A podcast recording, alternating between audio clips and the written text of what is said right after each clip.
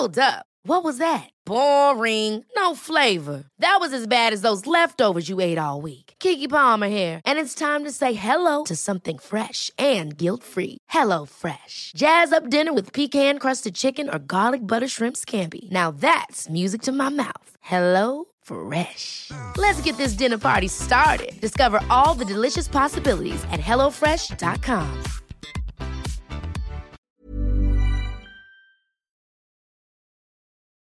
Still tennis. The tennis match froze, but somehow I could still move and walk around it. I got up out of my seat, walked along the row, down the steps, past the security in the drinks fridge, and sauntered onto the court. I was struck instantly by the shortness of the grass. It was like a ping pong table, and they'd put a small amount of grass on the top. Nobody wants to play ping pong in long grass. It simply doesn't work. The tennis ball had just been served, and this was not ping pong.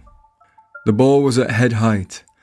I orbited the tennis ball with my eyes for its moons until I found the logo. Lifting my hand, I touched it, expecting the ball to move like an apple in a bucket of water, but it was solid in the air, quite rare. Normally, when something is floating in the air, it is possible to move it at least a bit. A Malteser being blown by someone who is lying down. I thought, oh, this will definitely have a bit of give. It'll move slightly with my finger at least and return to its position. But there was nothing.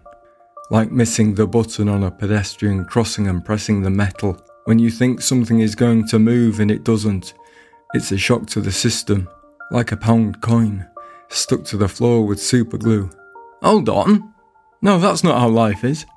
The ball was halfway between the point where it had been served and the net. I looked around at the frozen faces, Panama hats, blazers, looking in my direction because I was where the ball was, their eye planets adding to this new universe.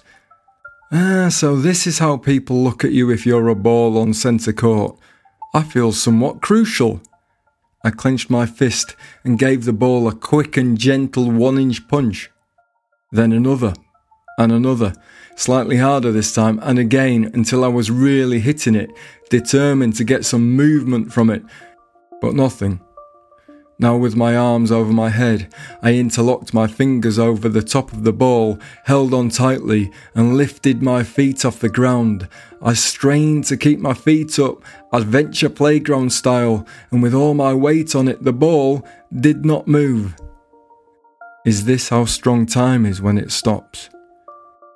Makes you realise how powerful it is when it's ticking, lorries moving, apples growing, water flowing down a river. I had a feeling the movement was about to return.